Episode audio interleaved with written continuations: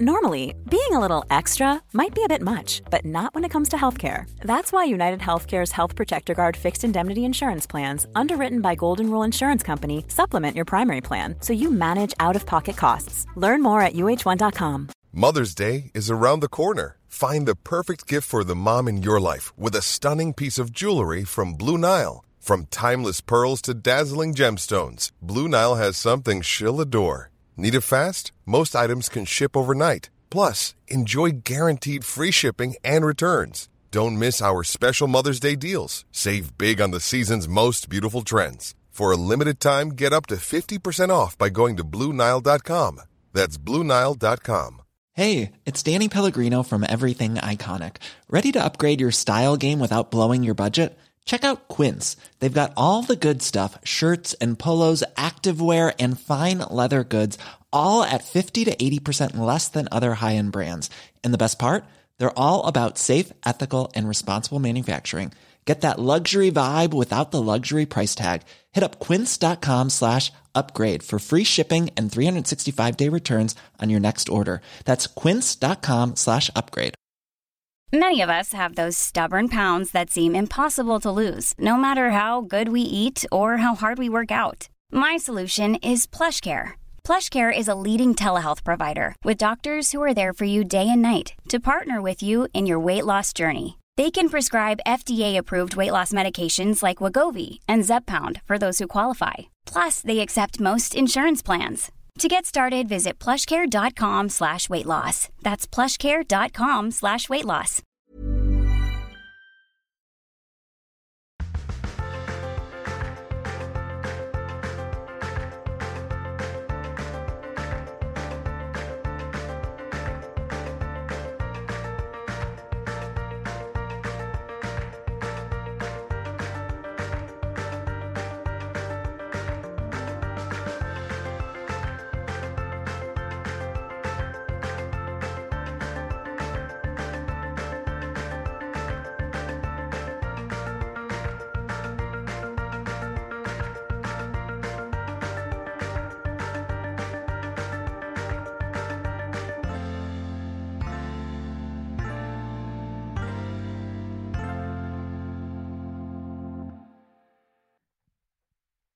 Hej och välkommen till prestationspodden. Jag heter Caroline Norbeli och jag driver den här podden för att sprida kunskap om stress och ta reda på hur man på bästa sätt kan leva i den här världen och må bra. Um, hoppas att det är bra med er och att ni har bättre väder än vad vi har. Jag är på Gräddö fortfarande och idag så var det sol på morgonen. Då åkte Martin till bageriet, köpte bröd som de andra äter i familjen och sen så åt vi en underbar frukost och så drog vi iväg och badade för vi var på så klippor vid havet. Alltså om jag fick klippor och hav i mitt liv om jag fick bo vid det varje dag, då tror inte jag att jag skulle ha någon större stress i livet. Alltså det är det bästa jag vet. Men Sen, när vi haft det underbara doppet i den här fantastiska miljön, Gräddö är ju, det är ju så här en liten hamn med båtar och underbart liksom. Nej, men då kommer haglet in. Det haglar. Åh, det är helt otroligt och det är så kallt, alltså så fruktansvärt kallt. Min son hade bara på sig jättelite kläder och vi fick liksom, ja, cykla i det där snålblåst ungefär. Ja, ja, och jag, jag tror att kanske att jag påverkas lite mer än andra på det sättet att jag har ju min familj utomlands och de har ju inte det alls så här som vi har det. och det blir som spegling. Ja, men idag i alla fall så blir jag tvungen att spela in för att idag är det dåligt väder och kan jag passa på. Så jag sitter här i, eh, ja, högst upp i huset det är bara jag och frallan och barnen sitter där nere och har skärmtid. Ja, jag tänker att det är många som har det lite jobbigt eh, med att vara på semester. Det kan ju vara den absolut jobbigaste när man är med alla och alla bara tränger sig på och man får ingen egen tid. Jag tänker att det är superviktigt att, eh, att, att jag påminner er om att ta lite egen tid. Herregud, gå ut och spring, träna. Vad är det ni behöver? Det är så många som jag vet om som inte gör det. De bara är med familjen i liksom flera månader.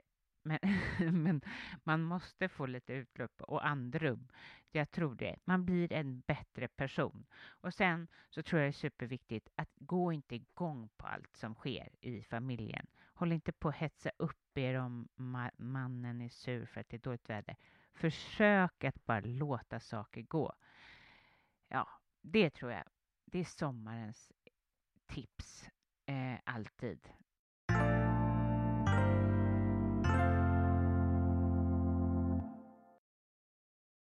Jag har intervjuat Sofia Sivertsdotter. Hon är författare och den boken som jag har blivit fångad av heter Ord för dagen 365 texter för styrka och sinnesro.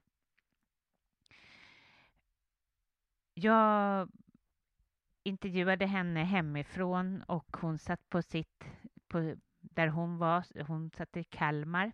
Så att ja, jag har gjort det bästa vad jag kan med ljudet. Men det jag verkligen blev imponerad av hennes svar på mina frågor. Eh, på frågan vad ska man göra om man upplever mycket stress och varför det är så mycket stress. Så kloka svar. Så lyssna till Sofia Sivertsdotter.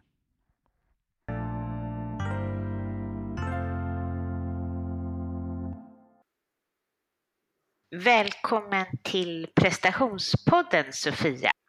Tack så mycket. För de som inte vet eh, ja, vad du gör och vem du är.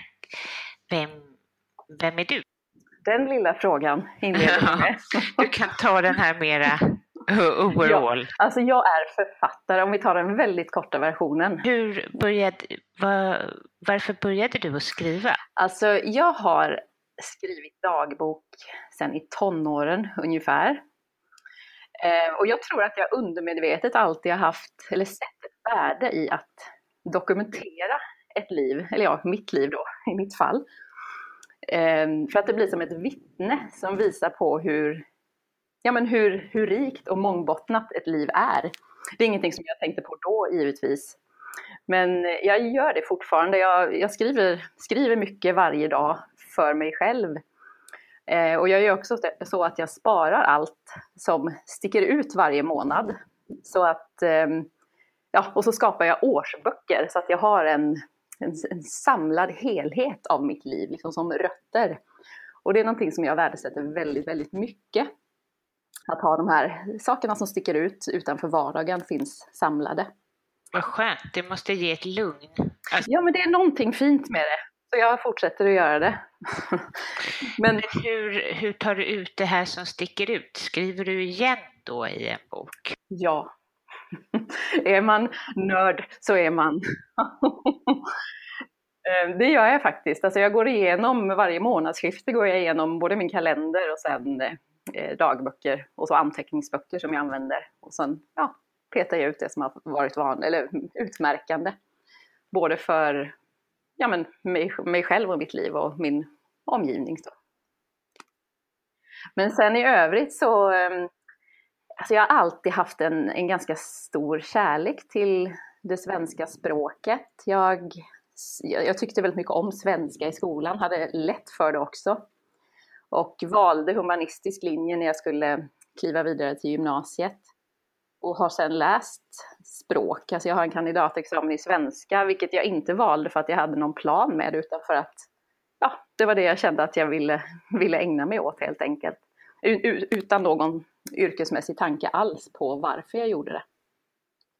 Men sen skrev jag min första bok 2009.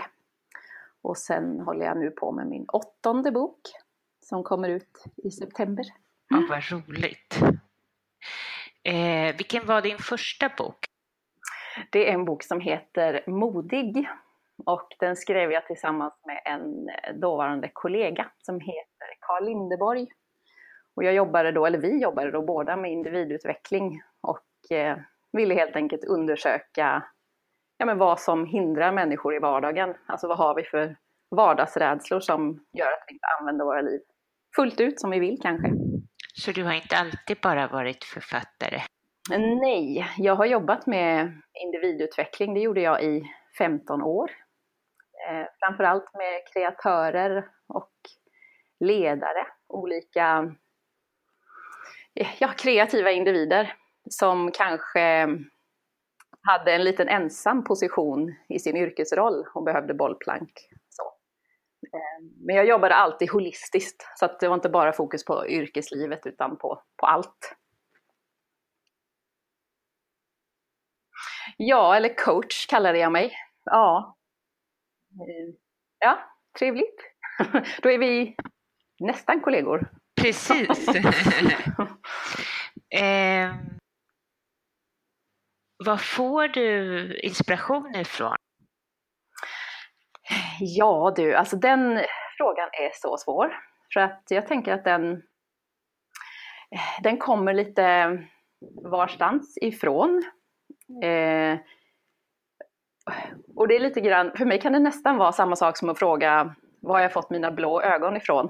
För att inspirationen är så, ja men den är så oändlig. Men för mig så finns orden, de finns på samma plats djupt inom mig som jag vänder mig till när jag mediterar. Och eh, insikter kommer ofta till mig medan jag skriver. Det kan vara när jag är ute och går också, alltså när jag är i rörelse, när jag är i naturen. Eh, så, kommer, så kommer orden till mig och inspirationen kommer ofta också när jag sätter mig ner och börjar skriva. Mm. Så det är lite intuitivt? Ja, och jag tänker att orden kommer till mig när jag visar att jag bryr mig om dem. Det vill säga sätter mig ner och ger dem tid. Alltså sätter mig ner för att skriva. Och jag får nog säga att ja, det är på intuition. Jag har svårare för att skriva eh, uppsatser på universitetet. Jag tyckte att det var rysligt begränsande och torrt. Så att ja,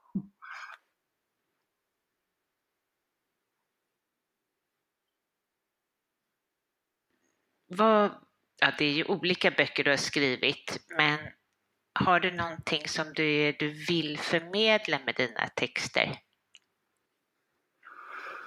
Jag tror inte att jag har, jag får säga tror, jag har, jag har oftast ingen, eller jag har ingen uttalad agenda för, för mina ord överhuvudtaget tror jag när jag skriver.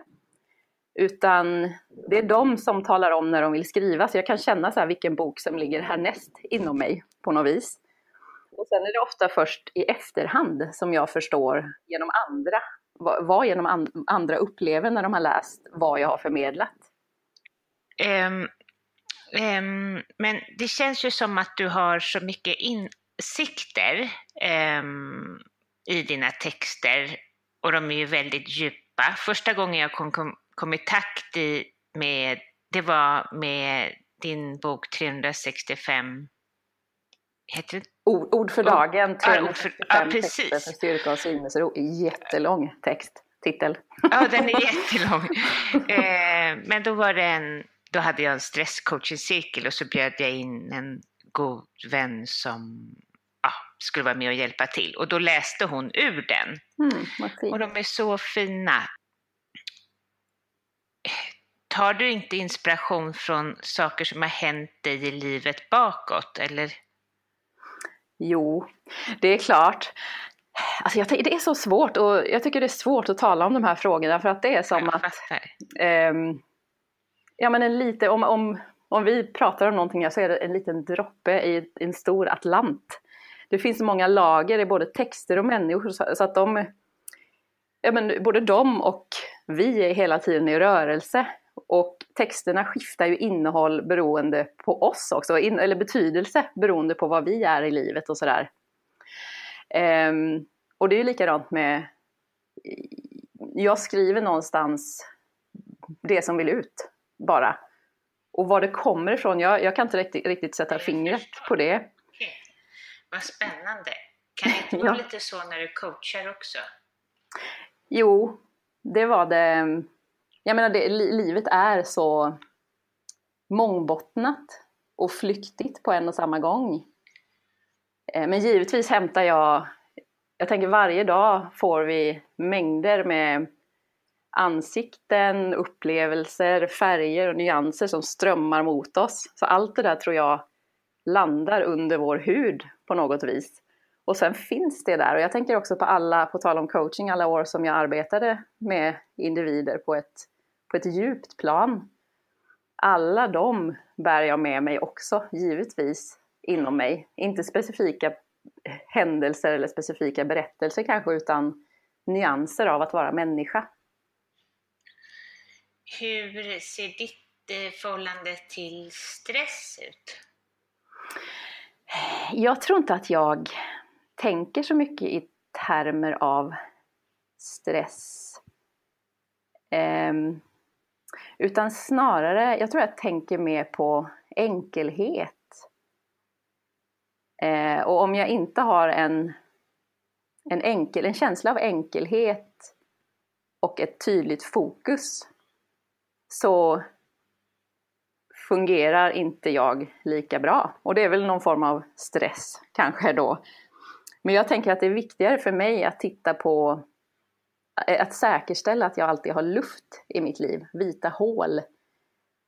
Um, så att jag kan ägna mig åt det som jag tror att jag är menad att ägna mig åt här på jorden. Att jag verkligen karvar ut det som är allra, allra viktigast och låter det vara tomt runt omkring. Vilket kan vara väldigt svårt ju för många människor. För att, eller i, svårt i vårt samhälle ska jag säga. För det handlar inte om att vara på individnivå utan det handlar om det, det liv, eller det liv vi har omkring oss. Att det, det är väldigt, oftast ska jag säga, för många, det är väldigt många intryck som, och många aktiviteter och projekt och människor och arbeten som konkurrerar om ens uppmärksamhet. Vilket givetvis kan skapa en, en känsla av stress. Ja, där sitter jag idag. Vi ska åka iväg på en liten weekend som vi inte hade planerat in. Och det är det värsta jag vet. Jag behöver den här luften, precis som mm. du berättar om. Eh, där det liksom, där man kan få en paus emellan saker och ting. Mm. Och det tror jag att att man har olika behov av. Och kanske olika tider i livet också beroende på vad man har omkring sig. Men också kanske beroende på hur, ja, men hur, hur gammal man är. Det kanske kan vara så att man får ett större behov ju äldre man blir. Och också om man är lite mer introvert kanske. Att man har ett större behov av att samla ihop sig och hämta hem och, och landa och, och få vara med sig själv i sina egna tankar. Ja, verkligen. Och dagens schema ser ju inte ut så. Sen tror jag det är många som är rädda för de här pauserna. Mm. Eller hur? Ja, och jag tycker att det är så synd. För att jag tror verkligen att det är där guldet finns. Att, att om vi prioriterar dem först så tror jag allt annat löser sig. Det är min erfarenhet i alla fall. Ja, precis. Ja, men verkligen. Men, och det kan man ju verkligen också se på barnen. Mm. De får ju inte den här pausen idag. Eh, inte i Stockholm i alla fall. Alltså, det är ofta har de massvis med eh, aktiviteter. Mm. Har de inte aktiviteter så får de spela en del spel. Alltså, det är som att vår generation är rädd för stillheten. Liksom. Vad ska hända om han inte går på ett fotbollsläger? Mm. Nej, och där tror jag också att det är... Man behöver vara en starkare trädgårdsmästare får hålla sin trädgård ren. Liksom. För att om man inte håller på och rensar hela tiden i aktiviteter, i prylar och allting så blir det överväxt till slut. Så att jag tror att man får vara, eller man får vara, för mig är det oerhört viktigt att vara superdisciplinerad med att rensa på alla plan. Och det kan vara både på insidan att jag ser till att, att bearbeta känslor och intryck och att, att ha det rent omkring mig, alltså inte rent städat utan ja, att det är vita utrymmen även omkring mig. Eh, att inte all, varje, varje plats och varje sekund i mitt liv är belamrad. Eh, men sen är jag, jag har ett stort behov också av att, av att ha tid i tystnad och i stillhet. Så. Har du barn? Ja, den frågan måste man ställa efter ett sådant uttalande. Du har inte barn va? Hade du velat fråga? Jo, jag har barn. Jag har en son som är nio. Så att det, det är såklart en utmaning när man är en sån som jag. Och jag tror att många känner igen sig i det, att, att hitta de där utrymmena. Men jag tycker att jag har lyckats ganska bra jag har lyckats, vi har fått till det ganska bra. Och det har att göra med att han, han är äldre nu. Jag tyckte det var mycket, mycket, mycket svårare när han var liten. Ja, det var jättejobbigt för en frihetsälskande. Mm. Men nu tänker jag också att det är upp till mig också att se till att jag får de här utrymmena, även om jag givetvis också känner att ja, men en släng av dåligt samvete när jag ger mig ut på min morgonpromenad. Eh, ja, borde jag inte vara där istället. Så. Men också att, att utbilda honom eller lära honom hur, hur viktigt och hur värdefullt och hur skönt det kan vara att efter lunch varje dag ta en ordentlig stund när man landar innan man kör på med nästa grej eller efter skolan att man landar innan, ja, innan det är dags för nästa aktivitet. Och sen tiden på stunden på kvällen är också väldigt värdefull för mig när han har gått och lagt sig. Att jag har en stund där, där jag kan få landa verkligen. Hur, hur ser en arbetsdag ut för dig då om man tänker på det? Mm, och det är i stort sett omöjligt att svara på för det ser väldigt olika ut. Dels beroende på om jag är i en, eller var jag är i, skriv, i en skrivfas. För att jag, är, jag tror att jag nästan alltid är i en skrivfas. Eh, och är jag i en aktiv skrivfas där jag ja, skriver aktivt på en bok, då ser det ut på ett sätt. Och har jag en lugnare skrivfas har jag mer fokus på annat i, ja, men i mitt företag eller i livet och får tid också mellan böckerna. Det är viktigt att landa så när man Ja, när jag skickat iväg den till tryck så behöver jag space där till nästa bok. För det är oftast väldigt intensivt i slut, slutskedet. Men i övrigt så försöker jag, alltså jag, har, jag är rätt bra på disciplin Eh, faktiskt. Trots att jag är en kreatör och ut i fingerspetsarna. Eh, och det är för att det är så viktigt för mig att, att få skriva. Så att jag, jag har mina timmar när min son är i skolan och sen klockan två så brukar jag hämta honom när han slutar. Och Ehm, då är jag ganska nöjd ändå. Jag, jag, jag vet inte, jag är inte, som, jag är inte lika stark som alla andra som kan jobba en hel dag. För att efter där någon gång, ja men vid tvåsnåret så tappar jag ganska mycket energi och då är det bättre att jag ger mig ut och gör något med honom. Eh, och sen kan jag ta upp, ja, ta upp tråden nästa dag och jag tycker att det räcker med de timmarna. Och sen ska jag säga också, jag kombinerar det med både egna retriter och också skrivretriter som jag åker iväg på. Antingen ja, antingen en helg eller en vecka. Det gör jag regelbundet själv då. Så att jag kan skriva intensivt, gå in i den här djupa skrivbubblan. Och sen däremellan så kan jag hålla, ja, hålla igång det på förmiddagarna helt enkelt. Hålla igång skrivandet och liksom jobba med det då. Och jag tror också på, en, om man har så här mycket tid på eftermiddagarna så, så behåll, upplever jag att jag behåller den här längtan hela tiden, behåller en spänst som gör att jag Ja, men jag behöver inte bli så här bara att det står mig upp i halsen. Som det kan bli om man är för mycket i någonting för länge. Hur, eh, var coach liksom det du valde att bli, om man säger så, efter skolan? Och, eller har du jobbat med någonting annat innan? Eh, nej, eller jo, det har jag. Jag har jobbat med ganska mycket olika saker men aldrig som helhjärtat anställd. Jag har haft en massa olika extrajobb. Eh, jag har varit anställd fast i tre månader och fick panik och sa upp mig. Ehm, så att jag är omöjlig att anställa. Eh, jag, jag, trivs väldigt bra med att styra mina dagar själv och ser till att det funkar för att kunna, kunna göra det. Men eh, coachingyrket fann jag, jag tror det var 2003 eller 2004. Då hade jag hittat en coach i USA och kände att det här, det var kul.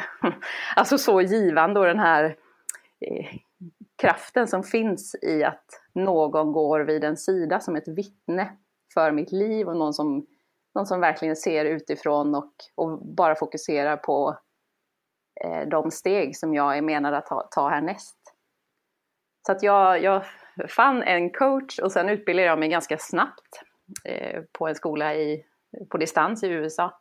Vilken och sen jobbar eh, Coach University. Jaha.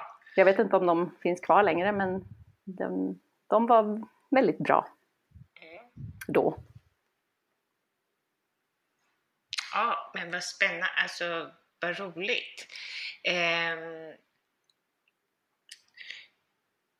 ja, du har, du har skrivit eh, Världen behöver det du har att ge. Mm. Vad menar du med det? Ja, alltså jag tror så här att om vi har en djup längtan inom oss så finns det en mottagare som väntar på oss. Det är min grundtro i livet. Och jag tror att varje människa kom till jorden med ett syfte som sträcker sig bortom jaget. Ehm, det vill säga att vi kom hit med någonting värdefullt att ge bort. Och jag tror att detta något också går i linje med det vi älskar att göra. Alltså det som ger oss en känsla av liv och meningsfullhet. Så att världen behöver det vi har att ge. Jag tror verkligen att det är så. Om vi går till vår djupa, djupaste kärna och öser ur den så finns det mottagare som verkligen behöver det. Mm. Ja. Eh, tror du att det är vanligt att, man, att folk lever efter det här? Mm, ja, gud, så svårt. Hur många människor finns det på jorden? och så, jag tänker också att det är på det är på så många olika plan också. Jag tänker inte, det behöver inte vara ett stort livskall. Eh, det kan vara ja, men små subtila grejer, att man hittar någonting som verkligen berikar en själv och där man bidrar till andra. Eh, jag tänker på den här texten av Martin Luther King, nu kommer jag inte ihåg exakt hur den går, men om man, om man är gatsopare, var då gatsopare till 100 procent. Så, jag, ja, det, det, finns ingen, det finns så många nyanser av var och hur man kan göra skillnad. Och jag tror att de här vita utrymmena som vi talade om är en förutsättning för att vi ska hitta den där djupa, djupa längtan och den, de djupa värdefulla gåvorna som vi har fått. Verkligen. Det tror jag också. Eller det är jag övertygad om, för det blir så lätt när man hamnar där. Mm. Och man skjuter ju undan det väldigt mycket i sin vardag eh, överhuvudtaget. Från allt från vad man vill, alltså man tänker på det praktiska istället var man ska bo eller istället mm. för att gå efter längtan. Just det. Eh, men kände du att coachingen också var som en djup längtan eller har det bara mm. varit? Jo men det var det. Jag eh, känner en, en stor tacksamhet inför alla de eh, hjärtan som har vågat förtro sig till mig. För det är ett, ett oerhört förtroende, tänker jag, att få gå bredvid någon i deras djupa och innerliga utveckling. Så att eh, absolut. Eh, och jag kom till en punkt när det när längtan efter skrivandet tippade över kanten. Och jag tror att det har att göra med också att i, i coachingrollen så är man, jag, eh, generellt sett en ganska passiv, eller passiv är man ju inte, men man är ändå en, man är som en, eh, som en skål som samlar alla de här orden och alla känslorna och tankarna som finns i människan man har vid sin sida. Och till slut upplevde jag att jag, min, min skål var full.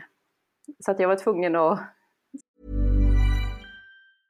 A lot can happen in three years, like a chatbot may be your new best friend. But what won't change? Needing health insurance. United Healthcare Tri Term Medical Plans, underwritten by Golden Rule Insurance Company, offer flexible, budget friendly coverage that lasts nearly three years in some states. Learn more at uh1.com. Burrow is a furniture company known for timeless design and thoughtful construction, and free shipping, and that extends to their outdoor collection. Their outdoor furniture is built to withstand the elements, featuring rust-proof stainless steel hardware, weather-ready teak, and quick-dry foam cushions. For Memorial Day, get 15% off your Burrow purchase at burrow.com slash ACAST and up to 25% off outdoor. That's up to 25% off outdoor furniture at burrow.com slash ACAST. Since 2013, Bombas has donated over 100 million socks, underwear, and T-shirts to those facing homelessness. If we counted those on air, this ad would last over 1,157 days. But if we counted the time it takes to make a donation possible, it would take just a few clicks. Because every time you make a purchase, Bombas donates an item to someone who needs it. Go to bombas.com slash ACAST and use code ACAST for 20% off your first purchase. That's bombas.com slash ACAST, code ACAST. Ändra riktning på flödet. Istället för att det gick in till mig var jag tvungen att vända så att du nu går ut ifrån mig istället. Och skrivandet är ja, men ett, mitt, mitt främsta uttryckssätt. Jag är mycket bättre i skrift än vad jag är i tal. Så du får en sämre version av mig här. Eh, för att man har tid att sitta och, och tänka. ja, jag förstår. Ja. Men hur har dina böcker tagits emot tycker du? Får du mycket, jag kan tänka mig att det är många som känner, sig, känner att de blir hjälpta av dina budskap, eller ja, av dina texter? Mm. Alltså, mm, jag är såklart väldigt tacksam för att det är många som läser. Det är ingen självklarhet. Och jag brukar säga det att jag någon gång behöver åka runt till alla varenda yogastudio i hela Sverige och tacka för det var så de började spridas. Att det var yogalärare som läste dem på klasserna. Ja, det var som på vår. Ja, vad roligt. Ja. Men sen jag får ju oerhört många fina kontakter via Instagram och mail och så. Eh, och texterna tycks beröra vissa hjärtan och väcka en längtan. Ehm, men jag tänker så här, även om det är jag som har skrivit orden så är det varje läsare som är delaktig och ger dem en mening. Och, och, alltså alla är medförfattare ju.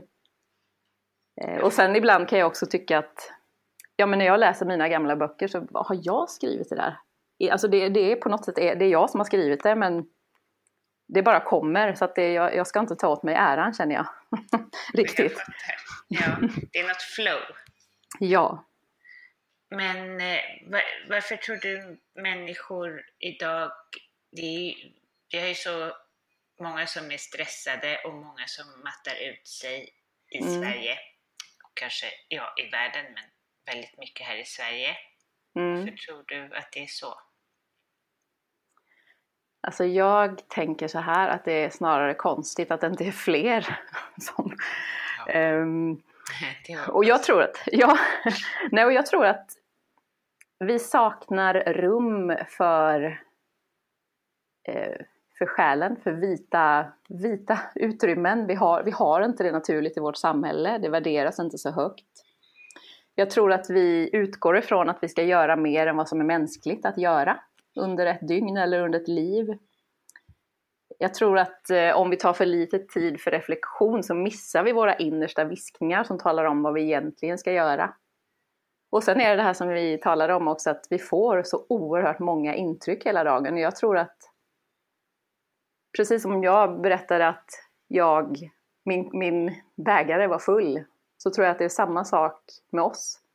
Jag tror att det gör någonting med oss när vi går på stan, genom en stad, där vi får intryck hela tiden. Vi ser hemlösa som ligger på marken. Jag tror inte att det är naturligt att bara gå förbi dem. Vi ser människor som lider överallt. Vi, vi ser mm, ja, men vi får massor med intryck och budskap via olika skärmar. Jag tror att det blir bara för mycket helt enkelt. Jag tror inte egentligen att det handlar om att vi kanske ja, men gör för mycket utan vi kanske gör fel. Eller så, gör fel, det lät ju inte så. Tar Nej, men in det, för mycket. jag tar in för mycket och sen också, vi tror att en omöjlig ekvation, att vi ska klara av den. För jag, jag tror inte att det går att ha ett hem som många vill ha det idag. Att det går att ha barn, ett heltidsjobb, styrelsearbete, träning. Alltså det, det, det är omöjligt. Det, jag tror att vi alla kan se det om vi lägger upp det på ett papper, ett vitt papper på bordet så ser vi att nej, men det här går ju inte. Och jag tror att den här magin och den här längtan som vi har efter ett mer, eller vi har, men många har efter att vara närvarande och känna oss som oss själva och simma i vårt vatten. Den, den renodlas när vi går vår egen, alltså vår egen väg och vågar välja bort. Eh, alltså jag tänker att ju färre saker vi har i livet, desto djupare kan vi gå och desto mer värdefulla upplever vi att våra liv är. Ja, verkligen. Ja, det är bra. Det är kloka tankar, verkligen. Eh, ja, det är ju det, var ju, det är det jag tänker också, att vi är så fullspäckade. Det är ju, det ser jag på mina kunder också. Det jag Mm. egentligen hjälper dem med att inte ta på sig mer Mm. hela tiden. Det är en strävan att hela tiden prestera mera eller ja, en sak till. Vi inser inte riktigt den där kartläggningen som du just gjorde. Vi lever sådär i tron om att det är normalt att ha allt det här. Mm. Ja, att barn är någonting som man bara har vid sidan av. Vilket tror jag att de flesta som har barn upplever att så är det inte. Nej. Inte om, om hela familjen ska vara välmående i alla fall. Nej. Och det här eh, som du säger med att det kan ligga en uteliggare eller så på gatan och man bara går förbi. Jag minns när jag var i Paris som, jag vet inte vad jag var, kanske 18 eller något. Jag blev så otroligt berörd Mm. av att det var uteliggare där då, för då hade Mm. vi inte det i Sverige. Alltså, då kanske det var en, någon, det var inte alls på samma sätt. Och du Nej. vet, man skulle gå in på en restaurang och det satt någon där utanför. Jag kunde inte ens gå in på restaurangen. Det var så här, men vi kan inte gå in och sätta oss och äta. Den sitter ju här ute. Men nu så sitter det ju någon utanför min, för min ICA. Mm. Och man bara, hej hej, ja här har du lite kläder. Alltså det är ju, ja, det är ju som att vi får vara omänskliga. Mm. Ja, och där tror jag alltså det är en, en sorglig utveckling att fler och fler, upplever jag, blir lite avtrubbade. Och jag tror att det är bland det farligaste vi kan bli. Alltså att Ja men tv spelar vi, eller vi, men de spelar det, det liksom våld hela tiden och det är, det är så mycket negativa och så mycket vo- våld, våldsamma tankar och beteenden och skeenden som sköljer över oss hela tiden. Och där tror jag att vår uppgift kan vara att hålla vår, ja men som jag sa tidigare, vår trädgård ren. Så att vi behåller lite av vår eh, Paris-tjej. Alltså vår oskuldsfullhet, att vi faktiskt blir berörda av det som vi ska bli berörda av. Mm. Ja, verkligen. Mm, det är klokt. Hur har du känt det nu här? Det kanske inte har påverkat dig så mycket, coronan, alltså på det personliga planet eftersom du jobbar själv, tänker jag. Mm. Nej, alltså i, om man nu tittar på min vardag så Jag jag lever coronaliv jämt. Coronaanpassad, förberedd. Mm, och jag är bara evigt tacksam för att vi har fått vara ute i naturen hela tiden. Annars hade jag haft oerhört svårt nu. Ja. Och jag hade också haft oerhört svårt ifall det hade varit oktober eller november när det här Ja. klev in i våra liv. Men annars, jag, ehm, jag påverkas väldigt mycket av det. Måste jag säga att jag, jag har många gamla i min närhet som jag bryr mig oerhört mycket om. Ehm, och det är väldigt många som har gått bort i den här sjukdomen. Och det är ju en, en, ja nu har jag inte varit där så att jag kan inte jag kan ju inte föreställa mig, men jag, kan, jag har varit på en intensivvårdsavdelning eh, och jag kan tänka mig hur det skulle vara att vara där med bara inplastade människor omkring sig helt själv. Så, Så det, det påverkar mig väldigt mycket, måste jag säga. Att jag, jag känner djupt och starkt för alla som drabbas. Och eh, ja, försöker göra mitt allra yttersta för att inte på något sätt utsätta någon annan för, för mig eftersom jag kan vara en potentiell smittbärare. Precis. Jag intervjuade en, en tjej, Matilda, från en IVA-sjuksköterska. Mm. Mm.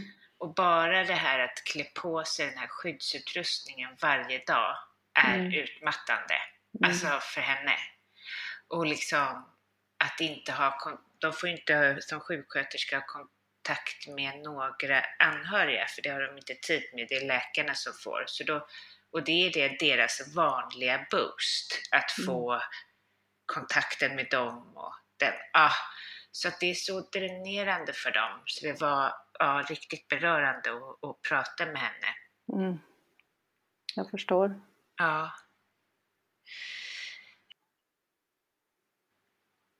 Vad har du för planer eller vad har du för drömmar snarare? Ja du, alltså jag upplever att jag är på en, en väldigt bra plats i livet på många sätt. Jag, ehm, jag känner, jag, jag fyllde år nyligen, och jag är alltid så oerhört tacksam för att få ett år till.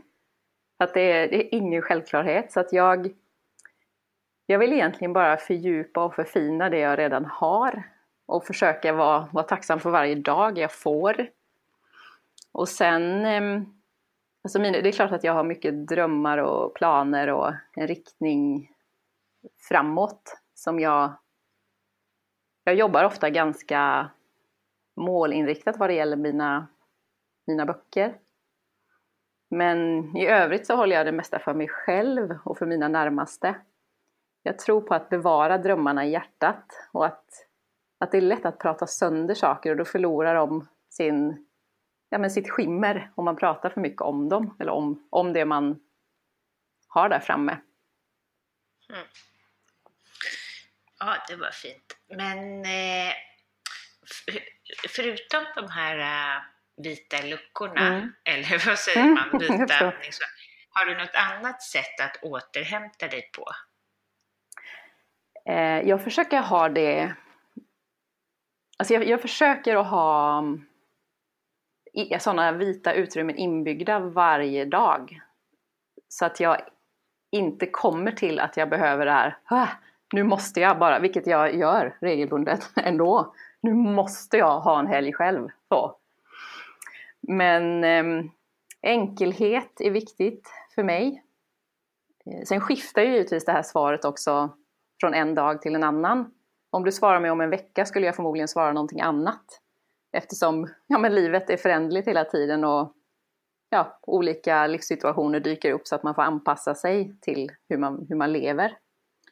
Men enkelhet är någonting som är viktigt för mig. En känsla av ja, men, renhet, alltså att det är, det är inte för mycket lull runt omkring utan det är några få ingredienser som får gott om plats. Och, och också att jag har tid i avskildhet och tid för och vara i naturen. Tid för att läsa, tid för att skriva, tid för att promenera, eh, tid för mina eh, få vänner som jag verkligen vill, och min familj såklart som jag vill, ehm, ja, vill ha tid med. Så att det, det, skiftar väldigt mycket beroende på hur livet ser ut i övrigt. Men återkommande är ja, men natur, skriva, läsa, eh, musik. Och så musik. mediterar du va? Det kanske är en del av... Ja, det gör jag. Men det ser också väldigt olika ut faktiskt, hur den ser ut. Hur länge och hur mycket. Det beror också på, ibland behöver jag mer. Men är mitt liv eh, väldigt bra i balans i övrigt så kanske jag inte behöver lika mycket för då, då har jag den där känslan av lugn med mig hela tiden. Mm, jag håller med. Mm. Ja, det är ju härligt. Ehm, ja, men det är inspirerande det här med att hålla ner enkelheten. Det är ju något som jag tror många skulle må väldigt bra av. Alltså, inte ha för många vänner, inte ha för mycket saker. Mm. Ja, eh, värdera få saker mera. Mm. Ja. Där ser det också säkert väldigt olika ut, tänker jag. Ehm, Jag tänker ju att det skulle alla må jättebra av också. Men sen tänker jag att det kanske är vissa som, eller det är det, vissa som inte är så känsliga heller för intryck. Nej, Ehm, Som inte behöver ha det så rent kanske. Eh, precis. Fast samtidigt tänker jag ju då att det ändå kan ge en, ja men en, någon form av, ett, ett, form, ett värde. Även för en person som inte är så känslig. Men det vet jag inte eftersom jag är själv känslig för att ha för mycket. Så. Men när du var ung då och Mm. kanske inte hade kommit till de här insikterna, hur Mm. tampades, tampades du med det här då? Försökte, vara, leva, försökte du leva lite som människor gör generellt, strävade efter den här du ska göra allt-grejen, eller har du haft med dig det här sedan barnsben? Ah, alltså jag, eh, det är så svårt tycker jag att- att minnas hur, alltså livet är ju som en, som en flod så, så det är så svårt att minnas vem jag var. För den jag var då finns ju med mig fortfarande. Och jag, allting är så subtilt tänker jag oftast, att det är rörelser som, eller vågor som rör sig fram och tillbaka snarare än svart och vitt och här slutade det och där började det. Ibland är det ju så, väldigt tydliga eh, avstamp eller perioder man går igenom. Men jag, eh, alltså jag har turen och har, för, för mig då, jag har vuxit upp med, på en plats och med föräldrar som, eh, som har värdesatt, ser jag nu i efterhand, det som jag också värdesätter. Så jag har säkert fått mycket av dem också. De har inte varit sådana att de har jagat efter eh, ja, efter yttre bekräftelse eller vad man kan se det som. Nej, Så att jag tror att jag, det gjorde det lite enklare. ja, och jag tror, jag tror inte att jag tänkte på det när jag var yngre. Utan jag bara, jag, liksom, jag gick dit hjärtat ville. Ja, vad härligt. Jag önskar jag kunde spola tillbaks och fråga min så här, 14-åriga Sofia, men jag, tyvärr så är jag dålig på att spola tillbaka så. Men det var i alla fall ingen större, antagligen. Du levde nog ganska likt. Annars hade du nog kommit ihåg om det var tvärtom, tänker jag. Ja, på det planet. Sen, sen tror jag också att man har... Ja, men dels har man en grundpersonlighet som jag tror ändå följer en genom livet. Även om man, hopp, jag hoppas ibland att nu är jag helt ny. så är jag ändå samma gamla Sofia som jag alltid har varit. Och det är någonting väldigt fint i det också tycker jag. Att det, jag är jag. Och det, det kommer jag alltid vara, även om jag liksom justerar och eh, värderar om saker i livet så är det ändå min, min grund finns kvar. Och sen har man olika, ja man går igenom olika smärtpunkter, man går igenom olika skeenden i livet, olika tidsperioder, olika åldrar. Det finns så mycket som, ja, men som påverkar en och formar en.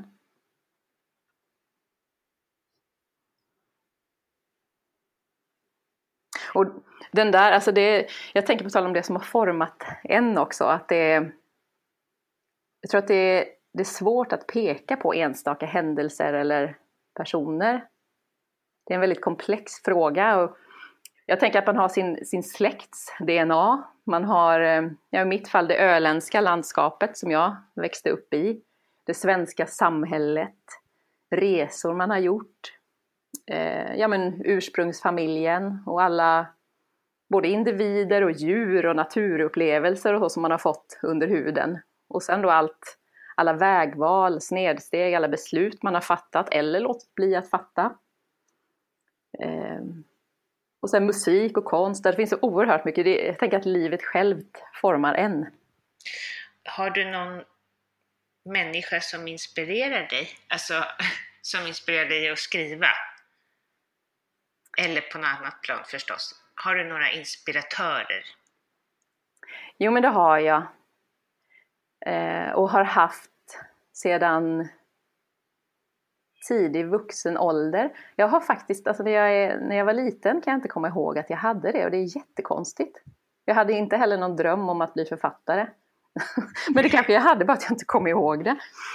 Eh, men annars så har jag, jag har oerhört många som jag inspireras av på olika, inom olika områden. Och ofta är det människor för mig som går på orädda vägar för någonting som de verkligen tror på och, och brinner för. Och som vågar kliva ur, ja men kliva ur det här, ja det livet som man kanske är förväntad att leva och, och sikta på någonting större och värdigare som, som man har djupt bevarat i sitt hjärta. Gud vad, det inspirerar mig också och det är verkligen sådana jag vill intervjua här. Mm. Tyvärr är de flesta döda. Jaha, det blir jättesvårt. Om ja. jag inte kan kanalisera på något sätt. Mm. Fast det är ju så häftigt för att jag kan känna de författare som jag läser som är döda sedan många, många år, att de kan, alltså de är verkligen med mig. Och för mig, så visst i, i det här fallet då, att det är tråkigt att inte kunna intervjua dem. Men det gör inte mig så mycket att de inte finns på jorden längre. Utan de, de finns och deras livshistoria finns där. Och de kan vi få ta del av. Kan du nämna någon av dem? Kanske någon som... Ja, alltså jag var nyligen nere vid Dag Hammarskjölds backåkrar, där hans sommarhus. Mm. Eh, han är en person som jag blir förundrad över. Ju mer jag läser, desto mer förundrad blir jag. En oerhört mångfacetterad människa med en sån kraft och ett sånt djup inom så många områden. Han var en skicklig fotograf, han var aktiv inom friluftslivet, han var författare, han översatte böcker från franska och engelska. Han, ja men he, alltså han var o, en oerhört stor människa. Tror jag. Martin Luther King är en annan som jag också kan förundras över att han var 39 år när han gick bort. Och det han han göra innan dess. Fantastiskt. Eh, Mildred Norman är en annan. Eh, hon kallades för, jag vet inte om du känner till henne, Peace Pilgrim. Nej. Som vandrade i USA, alltså i många, många, många år. Eh, hon vandrade, hon hade ingenting. Hon hade, sin, hon hade blåa kläder på sig, såna här blåa små tygskor. Och så hade hon en tröja som det stod Peace Pilgrim på. Och så vandrade hon, hade inga pengar, hon litade bara på varenda dag att hon skulle få mat och, och husrum. Ibland sov hon i diket, ibland... Ja, och, och, alltså jag tror det var i 20 år hon vandrade. Otroligt. Och sen slutade med att hon blev påkörd av en bil. Eh, paradoxalt nog, och avled. Mm. Ja, jag tror, jag tror faktiskt jag har, har, jag har intervjuat en, person som själv har gått på sådana där vandringar, inte så mycket, men jag tror att han kanske nämnde henne. Mm, ja, mm. Ja. Hon eh. skrev ju ingenting själv, men hennes vänner eh, satte samman en, en bok om hennes liv och hennes, ja, det var väl tal och så också som hon, citat som hon. Åh, vad spännande! Mm. Här blir bra inspiration för sommarläsningen. Just det. eh, vet du vad din nästa bok ska heta? Alltså, till 75 procent. Men jag väljer att hålla det för mig ja. själv, för jag är nämligen expert på att gå ut med vad böcker ska heta och sen så hette de inte det sen. Den här jag skriver nu skulle heta Ett ord för själen, vilket jag har gått ut med till ja, eh, de som hjälper mig med hela den här processen. Men det kommer den inte att heta. Nej. så att eh, vi får se. Alltså, den ja, är, jag håller på med omslaget här nu. Ja. Den ska skickas till tryck den 17 augusti så att jag har sommaren här och fnula ja, på det sista. Vad härligt det låter. Mm. Det låter som att du har ett ja, inspirerande och, och skönt liv, måste jag säga. Ja, alltså ja, det har jag. Men det är ju inte så att jag alltid sitter så här i meditationsställning och har det. Jag har mina kamper jag med på olika plan, precis som alla andra människor. Det förstår jag. Så att jag inte har utmålat mig själv till någon slags Nej. harmonisk individ som glider omkring. Nej, jag tror man behöver ju de här vita luckorna, eller jag på att säga, för ja. en anledning. För att få ja, mm. och också, tror jag, smärtpunkter och svårigheter. Eh, jag tror att, ehm, att vi ibland kan ha fått saker och ting om bakfoten. Att vi tror att det som är, det som är bra för oss eh, kanske egentligen inte är det. Och tvärtom, alltså när vi går igenom det svåraste svåra, det är då vi får de största gåvorna. För att det är då vi ja, men växer och tvingas bottna i någonting djupare än bara vardagen och det här lättsamma. Så att jag tror att det kanske egentligen, det är lite grann som det är enklare att äta en kanelbulle än broccoli. Eller ja, det vet jag inte om det är, men att det är egentligen så den, den lite svårare vägen som, som ger mest. Även om den är ju inte rolig, såklart. Alltså det är inte kul att stå mitt i någonting som sliter inom en på något vis, eller utanför en. Nej, nej, verkligen inte. Nej, nej så är det. Och ibland tycker jag inte att det kan märks att man utvecklas förrän senare. Men, mm. ja. Tack snälla Sofia för att du kom hit höll jag på att säga. Men tyvärr så eh, sitter vi på distans. Mm. Men eh. tack för att jag fick, ja. fick sitta på distans. Eller inte ja. bara att jag fick sitta på distans utan att jag fick komma. Och ja, ja. Mm. Och lycka till med nästa bok och ha en underbar sommar. Ja men tack så mycket och detsamma till dig och till alla er som, som lyssnar också såklart. Ja! Mm. Hej då! Hej då, ta hand om dig! Du med.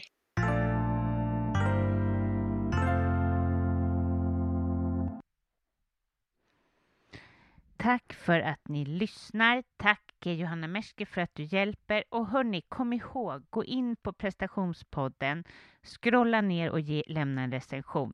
Då sprids podden, eller sprid till någon ni känner eller ja. Ni är supervälkomna att följa mig på Caroline Norbeli coaching. Där skriver jag ganska mycket om ja, stress och mina tankar kring det. Eh, Hoppas att ni får en lite soligare vecka tills nästa gång. Och förresten, snart kommer jag med ett eget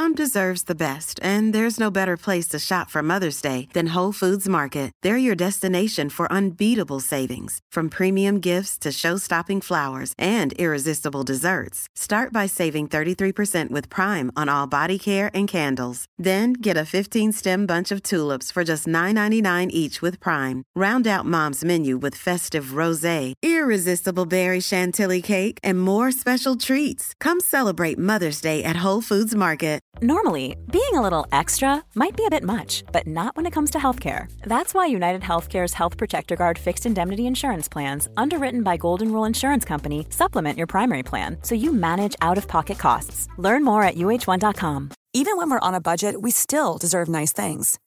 Quince is a place to scoop up stunning high end goods for 50 to 80% less than similar brands. They have buttery soft cashmere sweaters starting at $50, luxurious Italian leather bags, and so much more. Plus, Quince only works with factories that use safe, ethical, and responsible manufacturing. Get the high-end goods you'll love without the high price tag with Quince. Go to quince.com/style for free shipping and 365-day returns.